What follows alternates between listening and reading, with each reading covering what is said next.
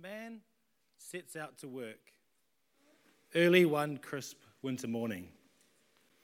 It's a half an hour work, uh, walk through his favourite park, and it's a familiar route. He's been many times before. As the park entrance approaches, he sees that wrought iron fence that he's passed through many times. There's been a lot on his mind lately. He's, he's a busy guy. But as he approaches this fence, he, he takes a deep breath, quietens his breath, and as his foot steps onto the cobblestones of that park, he begins to recite one of his favourite psalms, the 119th psalm. Blessed are those whose way is blameless. Blessed are those who seek him with all their heart. You see, he's visited this park since his youth. He remembers playing in the lush green fields as a, as a child and, and, and, and running through the English oak trees. How can a young man keep their way pure? By living according to your word. He darks through the darkness of that unique weeping beech tree, and, and, and, and the chill and the, and the shadow reminds him of times, particularly in, in illness, where he's really walked through hardships, but his father has upheld, upheld him through those times. This is my comfort in my affliction, that your promises give me life. He continues along the pathway through this park, his footsteps picking up and his breathing and reciting all in rhythm. And he walks past this beautiful old, old style lamppost. It lights up the path on this dull winter morning. Your word is a lamp to my feet and a light to my path. The path weaves through the park this way and that, and he comes to an intersection in, in the path and he, he chuckles to himself about the times where, you know, deep in thought, he's taken the wrong turn, only to have to sprint to get to work on time. Lord, teach me your good judgments and knowledge, for I believe in your commandments. Parakeets chirp and chatter in the trees, and it brings a smile to his face because he remembers all the times that he's just burst out in, in, in, in songs of praise and thanksgiving to his father as he's just meditated on the goodness of God. He recites the last uh, line of this ancient song almost the same instance that his foot steps onto the threshold of the majestic entrance to the British Parliament buildings. You see, the year about 1805, the park, Hyde Park, with some artistic license. the man, William Wilberforce, who after decades of political campaigning would witness the abolishment of the slave trade in the British Empire. You see, William Wilberforce, this politician, had become a Christian and, and he would dig into the word. And one thing he would do is walk through Hyde Park reciting from memory Psalm 119. And this is a beautiful psalm, actually. It's a psalm all about the importance of having God's word shaping our life and guiding us, and the truth of God's word helping us over the long haul. About having this, this lamp that is a light to our feet and, and, and, and illuminating our path.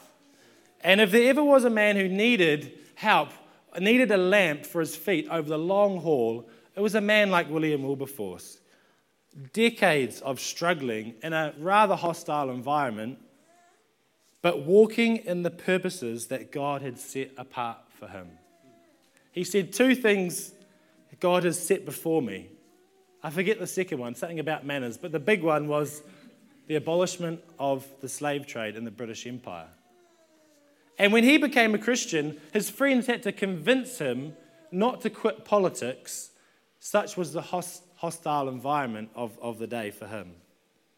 You see, William Wilberforce and many other Christians like him over history have understood how, it, how critical and important it is for Christians, for disciples of Christ, to soak in this book. And that's my goal this morning is to encourage you to do just that, but also to equip you with some practical how to's. How do we how do we actually do this? Okay, so first we'll walk through. I want to walk through just the importance of digging into God's word and what, what do we mean by God's word. And then I've got a few helpers who are going to come up and help me with some real practical stuff that's worked for them over the years. Okay? Sound good? All right, sweet. So, what does Jesus say about the word? Well, John, somewhere I've got a clicky slider. Sorry, next slide. I've only got like three slides or something. Thanks, mate. John chapter 15. Jesus says, I am the vine, and my Father is the vine dresser. Every branch of mine that does not bear fruit, he takes away. And every branch that does bear fruit, he prunes so that it may bear more fruit. Already you are clean. That's actually a play on words that can also mean pruned. Thanks, mate. Already you are clean or pruned because of the word that I have spoken to you. So here we see that the word of God cleans and prunes us, shapes our thinking, refines our thoughts and attitude, gives us truth about who we are. And when that bears fruit in our life, what does the Father do? He prunes us some more so that we can bear more fruit. And it's through the word that Christ has spoken, it's the word of God that does that in our life. It's truth that shapes our thinking. We were just singing about that this morning, eh? I am who you say I am. Well, who does he say that we are? I'll give you a clue. It's all in here. This is the truth that shapes our thinking. And even in Rome, I'm reading through Romans at the moment, and he, and he talks about the, the decay and the fall of mankind. And what was the first thing to go? It was their, it was their thinking wrong thinking that then turned away from God. This is the truth that shapes our thinking so that we might bear fruit, so that we might be about the Father's business, and that He might exceedingly make us more and more fruitful in our lives. A couple of chapters later, in John chapter 17, sorry, next slide, uh, Matt. Jesus is praying for his disciples, and you can see just how important this is to to Jesus. He says, I have given them your word, and the world has hated them because they are not of the world, just as I'm not of the world. I don't ask that you take them out of the world, but that you keep them from the evil one. Sanctify them in the truth. That word sanctify means to be set apart for a holy purpose. Sanctify them in the truth. Your word is truth. And now, as you sent me into the world, so now I send them into the world. You see, Jesus' deep yearning is that his word, his word would, would impact our life and would shape and prune us, that we might be fruitful, that we might be like Christ, so that we are set apart for a good purpose. You are not, as a Christian, waiting for pie in the sky when you die. You are not waiting for harps and clouds and endless bliss. You, are, you have a purpose now. And God has put you where you are right now, and he's, He is inviting you to be shaped by the truth that He has given you so that you might have no less purpose in your life than William Wilberforce. He has given you purpose. But unless, unless we are sanctified in this, the truth, then we won't bear the fruit needed in order to walk in the purposes that God has for us. That's why this book is so important. We are, and you are, I am, you are, set apart for great purpose. That's what the word sanctify means set apart for purpose. Now, you are not, as a Christian, set aside. No matter what the world want, to tell you or your office on Monday, you are not set aside. You're set apart, set apart for purpose. You are not called to be removed from the world, we are not to withdraw from the world, we are sent into the world. Just hear that again. We are sent into the world. We're not to be dulled by the world and just go along with everything that the world would have us go along with. We are called to be a light to the world. You see, our prayer missions as disciple of Christ is simply, Lord, let your kingdom come on earth and in my life as it is in heaven. Let me be an ambassador for Christ, as Corinthians says. Let me walk in the ways that are so different when I walk in the ways of your kingdom. This kingdom of love, is so otherly. What does the Bible say? Something about his ways are higher than my ways. His thoughts are so beyond my thoughts. Well, those are the thoughts and ways that he's inviting you to walk in. But it takes something like the word of truth to shape your thinking, to rewire our thinking in order to walk in that way. And that's a couple of reasons why, just very quickly, why reading this book and being shaped by the truth found in it is so important. But just another thing before we get practical it's not just the book that we're interested in, it's the author of the book. You see, Jesus in John 1 is described as the Word of God sent into the world. The Word is like the ultimate revelation of the Father Himself. Now, when you speak a word, in a way, it's a part of you and it says something about you. I mean, if you want to get to know somebody, have a conversation with them and see what things they talk about. Because doesn't the Bible say, from the overflow of the heart, the mouth speaks? So as we get to know someone, we can really dig down and, oh, hang on, what lie are you believing there? You know, or hey, praise God for that truth that you've just encouraged me in. The, the words, words are a very important part of us. And as we speak them, they reveal something about ourselves. It's no different with God. Hebrews 1 says, Long ago, at many times and in many ways, God spoke to our fathers by the prophets. But in the last days, he has spoken to us by his Son.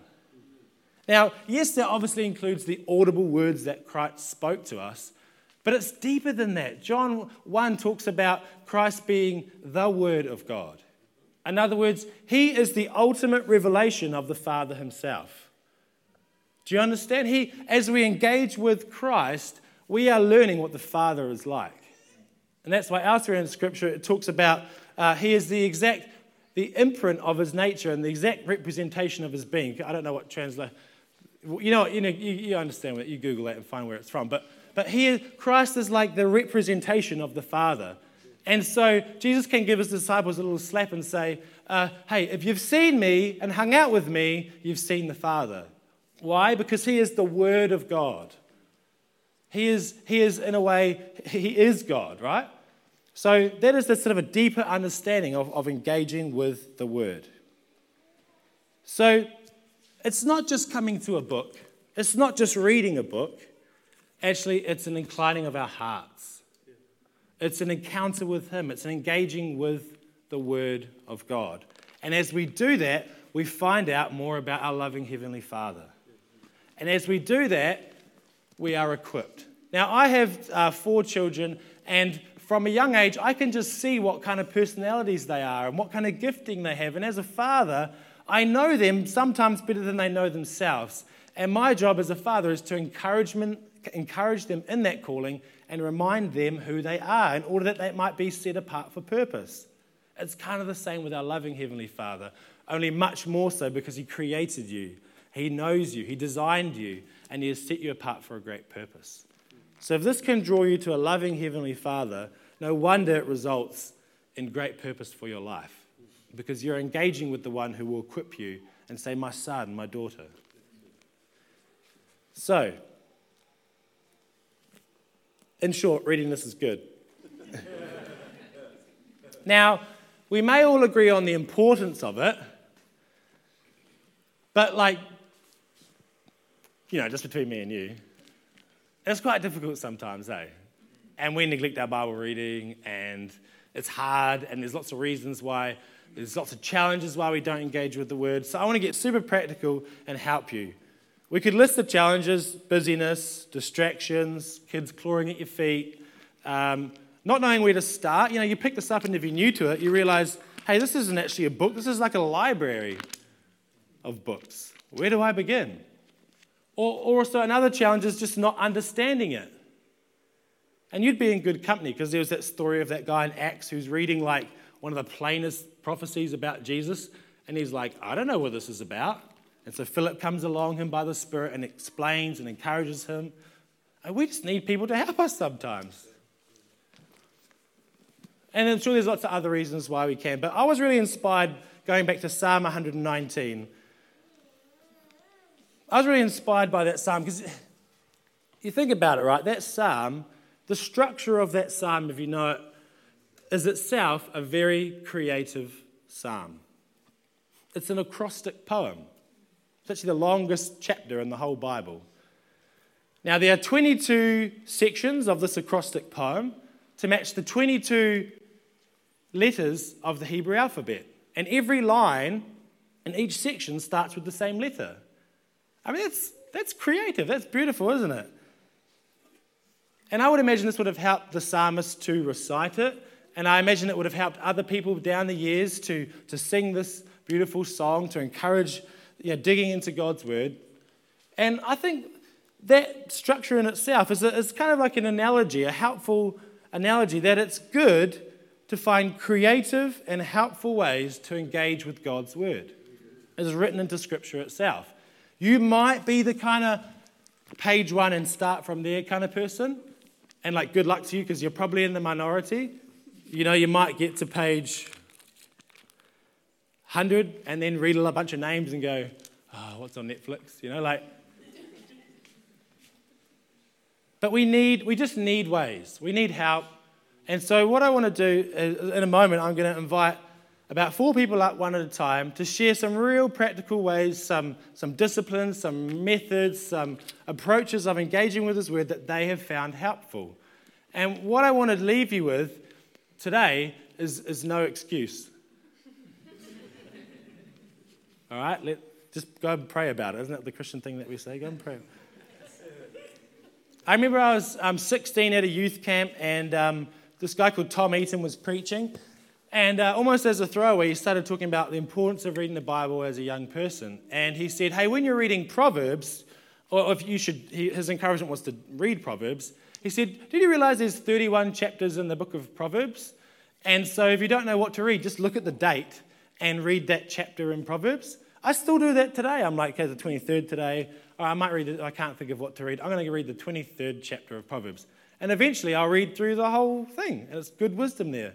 Um, and uh, there's other ways as well. I mean, just a couple of things before. Um, I think we'll start with you, Claire. Is that cool?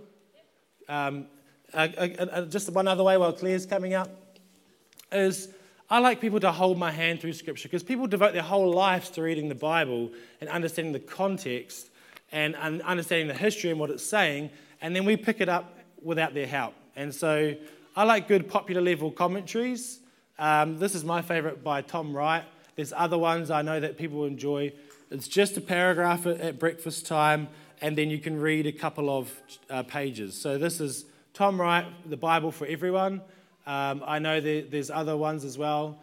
Um, what's the other one? I'm trying to think of the. Phil Moore, that's another good one. What's his series called? Straight, oh, straight to the floor. Um, Straight to the, so Phil Moore, straight to the heart, is another similar one uh, uh, as these. Hey, when you're having your, your Vogel's toast in the morning, pick this up and read a couple of pages while you're eating your breakfast instead of swiping through your Facebook post or something like that. You know, like so. There's a couple of ways that I find, and now Claire's going to share a couple too. So welcome her up. Thank you. So, um, I've been a Christian since I was 17, so I've been trying to get a hang- handle on this for a few years now. Um, and obviously, you know, we, we face different seasons in life, and the seasons change. And so sometimes you're good at it, and sometimes you're not so good at it, and that's okay. Um, so, what, so, some of the things that I found helpful out of reflecting back is that actually, for me, consistency is the answer. Um, for me to actually know when the good time is and to use it. So for me, it's first thing in the morning. Um, I might be a bit bleary eyed when I come to the Bible, but I've got a nice cup of tea from my husband, so um, that all helps. And, and it's just really me setting aside time to have with God. So doing it consistently, no matter what you get out of it or what you read, really, um, is really about what I've learnt. Um, the other thing is about being open to variation. So I've read many things um, in my time. Uh, Matt's obviously named a couple, but I started way back with Every Day with Jesus, and uh, we did a bit of reading of that for a few years. But then I think what I came across actually is I need a bit of variation in my life, and variation creates uh, stimulus, and then it creates openness, and then you don't get stale and bored. And not that God's boring, but you know, you get stuck in your ways, and sometimes you don't get as much when you get stuck. Um, so for me, um, at the moment, uh, what's working for me is using the YouVersion app, and that gives me many um, studies that um, God can just direct me to, and and then when I read, I, I ask the Holy Spirit to help me um, gain something from what I read, and then I record it and recording it in a diary on my phone. Now the diary isn't like something every day the diary might go for a bit, period of time where I haven't written anything for a couple of days. It might even be a week. But I'm just saying that that's okay. you know, sometimes you don't hear something that jumps out of you every day, but it's about consistency. Um, the other thing is that um, I also, um, I just wanted to give an example of that because um, sometimes you don't know what's going to jump out at you. And so I was and I was just reflecting back in the diary this morning, and when God spoke to me last year through Esther and probably the year before as well, and He brings back the stories to remind you again of actually that story meant something to you, and that story spoke something into your life. And then I was reading it again in the beginning of February, and I thought, yes, that does mean something to me, and, and something excited happens when you read it again and you reflect back in your diary. And God sends us those words to encourage us and to spur us on. And then finally, the last area that I've really enjoyed recently, um, a bit of last year and this year, is actually sharing some of these studies with friends. And on the app, you can um, just invite somebody to join you, and then you read your study, and then you can comment towards each other on the app. So it means that we're actually doing life a little bit together, reading the word together, and uh, spurring each other on, sharpen one another, and that's what uh, that does. It just builds a deeper friendship, deeper relationship, um, and is really good. It's good for me, and would be good for you to have a go. So uh, I'll hand over to the next. Lee.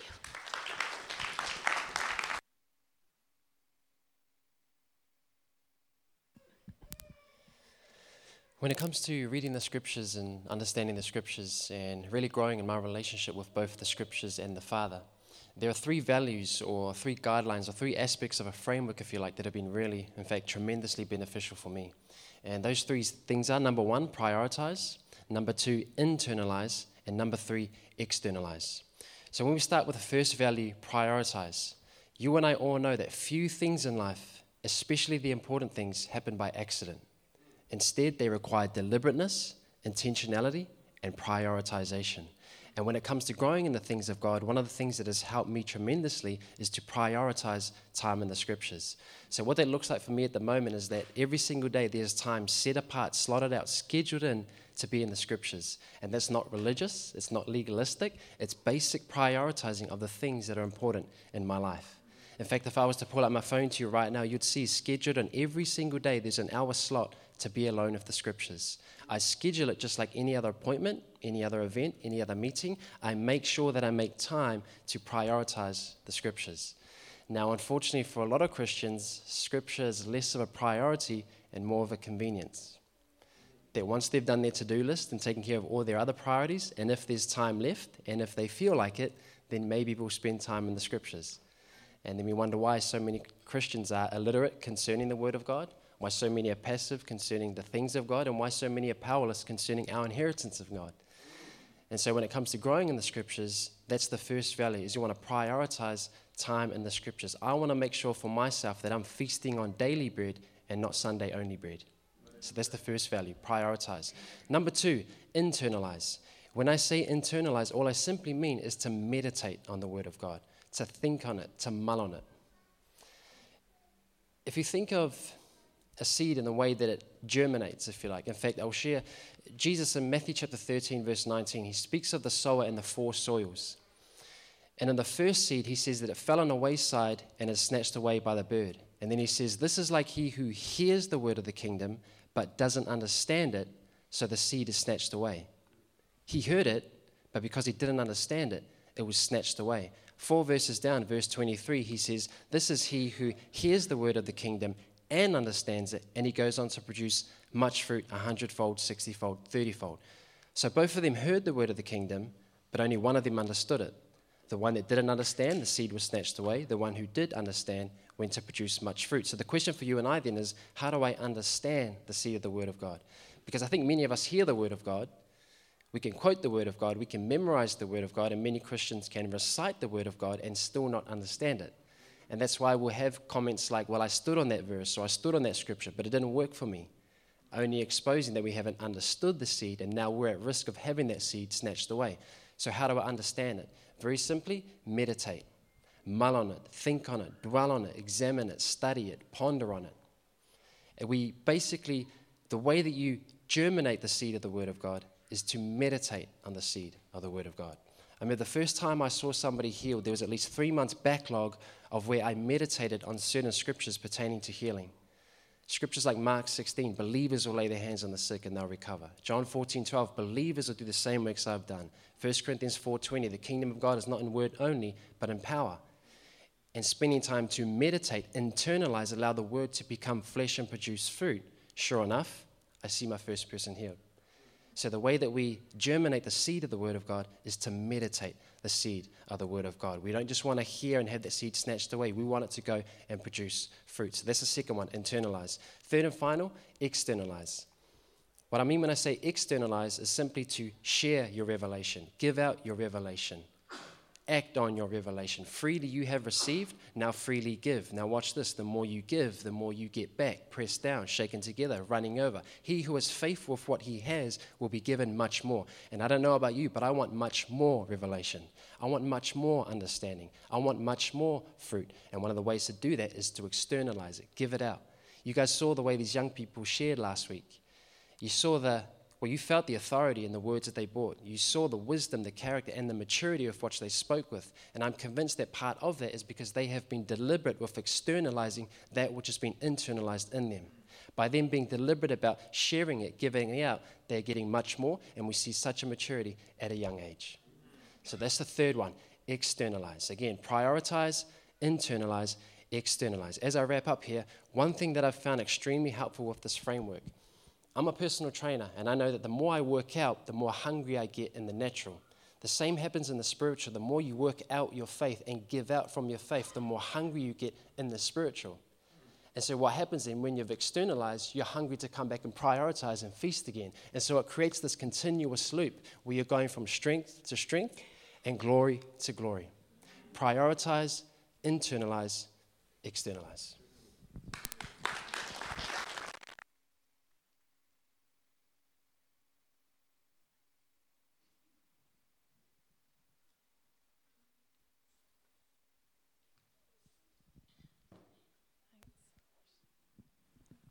Now follow those two.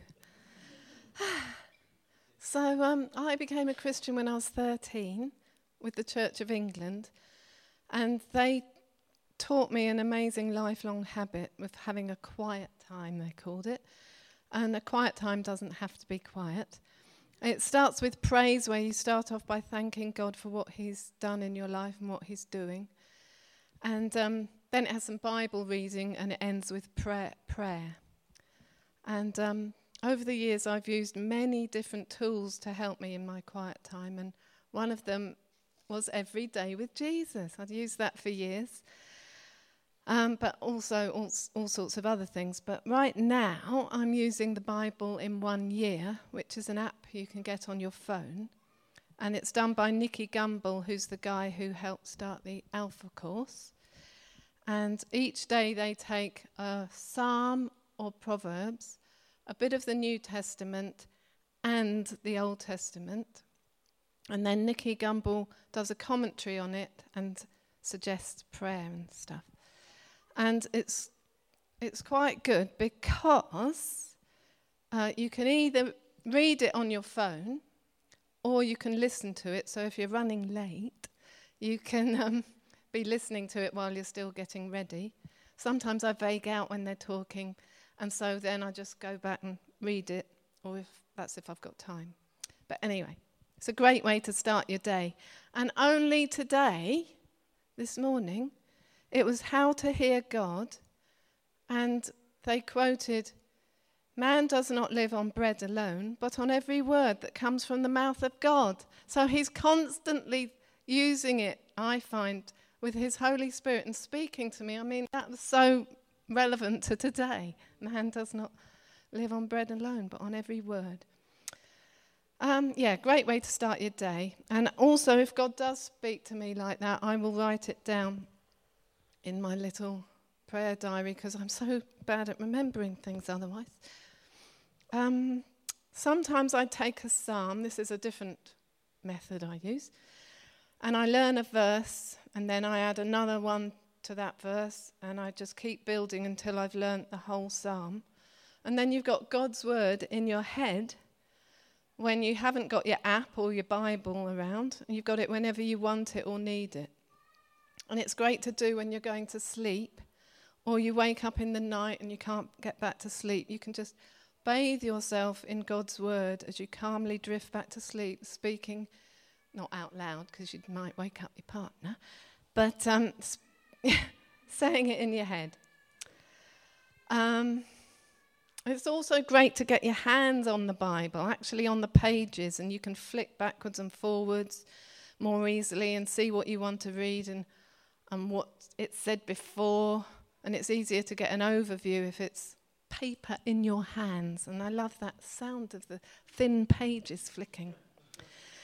Another thing I'd really encourage you to do if you're musical, you can take a chunk of the Bible and make up a melody to it. Because, do you know what? It's easier for your brain to learn the words if they're set to music.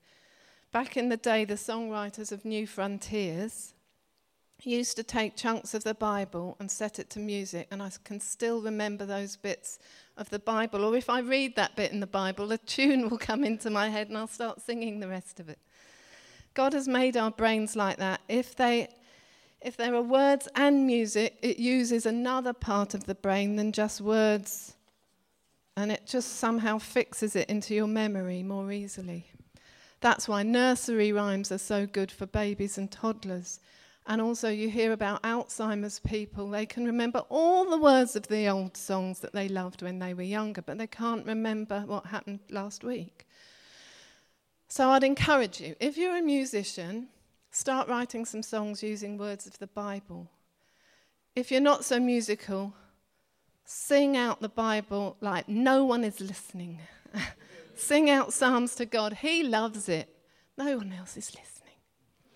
Um, I do that sometimes, and I also pray back His word to Him and say, Lord, you said in your word, I've just read it, that you'll do this. Now, Lord, do it, please. um, one more quick thing. Can I please say this? If you're a parent, please get the word into your children when they're young. Start when they are babies.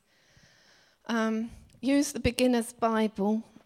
It's really brilliant. It's got brilliant pictures in it. Um, even if the text is too difficult for them to concentrate on, you can show them the pictures and say, oh, look at that two elephants going into the ark and that sort of thing. Um, just get it into them. God's word is living and active, and His Holy Spirit is on it. Get it in as part of their life, part of the habits of their life. We did that with our children. Um, and you can also do it with Christian kids' songs. Like when Lee just said, pressed down and shaken together, this kids' song the tune came into my mind. I bet it did you as well.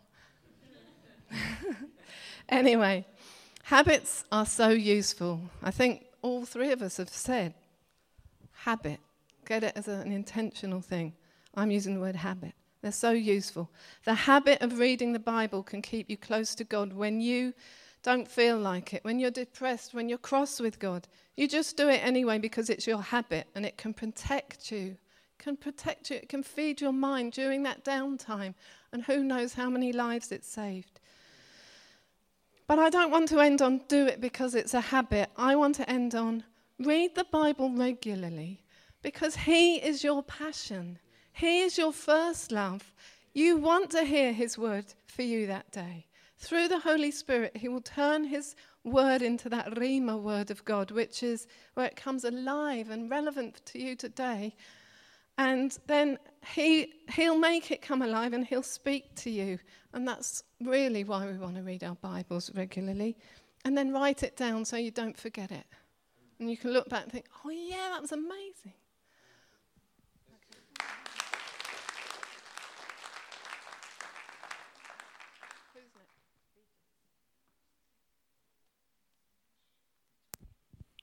Right, I'm, I'm here as the cautionary tale, really.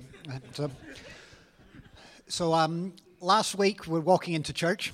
Matt comes up to me and said, BJ, I'm, I'm talking about reading the Bible next week. He said, How do you read the Bible? I said, You know, you should speak to Maureen. Maureen's great at reading the Bible. She gets her Bible out of a morning and she journals and stuff. I said, No, no, but how do you read the Bible? I said, Oh, I'm not very good. And it has been, I'm, I'm finding picking up the Bible in church, you know, if we've got kind of a reason for it. I love hearing people talk about the Bible, you know, and, and, and stuff like that. So it's not, oh, the Bible, I don't want anything to do. I'm just truly terrible at picking up the Bible and reading.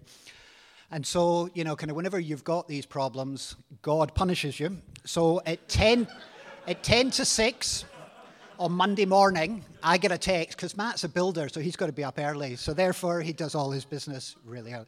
So 10 to 6, my phone suddenly goes off, and I think, oh, it's a patient's got a blade or something like that. Oh, it's Matt going, hey, I've been thinking. I just want to challenge you to read the Bible this week for it. And he gave us the, the, um, the John passage that he's been going, going on with. And he said, um, I, I, think you should, should read the Bible this week. And kind of Matt had just helped me move house, so I kind of felt I owed him one. so, um, so, so this week I have, and I think you know all, all the things people have been saying are really true, and it, it's you know kind of exactly that. I find it really difficult to to wake up and read the Bible. I obviously don't have a partner that brings me a cup of tea. It's always cold on the side. Why Maureen brings me a cold cup of tea first thing in the morning, not quite sure. But um, no, but I tend to get up and I tend to get going. I, certainly the way kind of I tend to live, I'm, I'm, I'm terrible at these things, so I tend to build them into things that I'm doing. So my praying is when I'm riding to work or coming back from work and and stuff like that. And kind of when I go to bed of an evening, I'm kind of like, you know, I'm half asleep and all that, and I prefer kind of John Grisham or something like that rather than, than the Bible. It just doesn't seem to take it in. So what I've been doing this week is when I get home from work, just kind of because I'm generally kind of hot and sweaty or whatever if I've been cycling, you know, kind of I have to calm down from it. So I've just been reading kind of a chapter a day. And it's actually been really good to get in. I, I can't say, and verily the clouds parted, and, you know, so I still find it quite difficult to, to read the Bible and to think of it. I find the, I've got kind of one of the um, students' Bibles, and quite often, this is probably heresy, I find the beginning of books really interesting because it has all the history of, oh, the book of Luke was written, and, you know, and I find that stuff really fascinating. I've got a trivial mind, as Maureen keeps telling me that. I kind of remember trivia, but don't remember the important stuff. But find, you know, kind of remember the Bible kind of hard. And what I found this week was Pete had said last week or the week before, he said I'm not great at reading it, but I read it aloud, and actually it really helps because it's, I think I've got quite an, an oral um, sense. You know, I'm not one of these people that reads a, a, passage and can remember it word for word. Like, you know, the idea of reading, I can't even do the smallest psalm, never mind 119, kind of right the way through the park. I'd be like, oh, look, a squirrel. so, um, you know, kind of, but reading it aloud like that, it's, it's actually, it, does kind of bring it to life. And it's kind of, you, you've actually got to concentrate on the words. It's not just kind of go over. So, certainly this week, there was a few times where I was kind of reading a passage and I thought, I'd get to the end of it and think, I can't even remember what started this. And so I'd go back and read it aloud, kind of as, as Pete suggested. And it's actually really helpful to, um, to bring aloud. So I think, you know, kind of the cautionary tale is if you don't read your Bible, you'll turn out like me. So, um, you know, if, if you do, if you do wish to um, grow up big and strong like Mandy and Claire and Lee, um, read your Bible often. If you um, wish to grow up slightly podgy and kind of um, looking like one of the proclaimers, uh, don't read your Bible. Let me. Okay, thank you.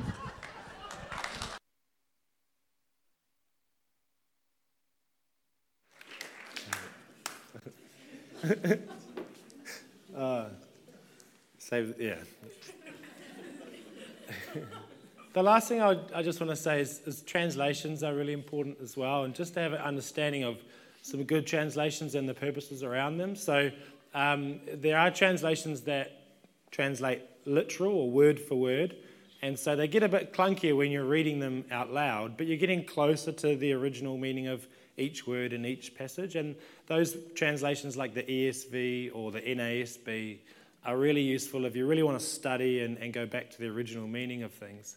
And then you have translations like the NIV or the NLT, and they translate things more paragraph by paragraph. And they are really helpful just for getting the flow of things. They're easier to read. Sometimes you might want to ref, refer back to the more literal ones, but, but especially if you're reading out loud and things like those translations are really useful too. And then the other end of the spectrum are like the Message Bible, or the new one is the Passion Translation, I think it's called, and ones like that, which strictly speaking are not actually translations, they're more paraphrases. They're very good for getting the real feel for things. Um, but I would use a, I would use a spectrum uh, along that. So I would refer to the message when I just want to really get like a, a, you know, contemporary way of, of getting to that passage and what it's saying. I'll use the NIV and the NLT if you're reading it or audio, listening to an audio Bible. And then I'll go to like a, um, an ESV or an NASB if I'm really wanting to study into the nitty gritty of each words. So that's just a quick um, thing on, on what translation that you use. That is really important as well. You can go really, you know, you can really walk out the door encouraged to read your Bible more, but you might have a translation that's not quite you know what you know horses for courses. So yeah, I hope we found that helpful, and and um, any one of us are available just to have a chat with. Come and um, you know cradle up beside us and have a chat and have a pray um, if you want to as well. But just some real practical stuff you can take away with you as well. And thanks to um, thanks to those four.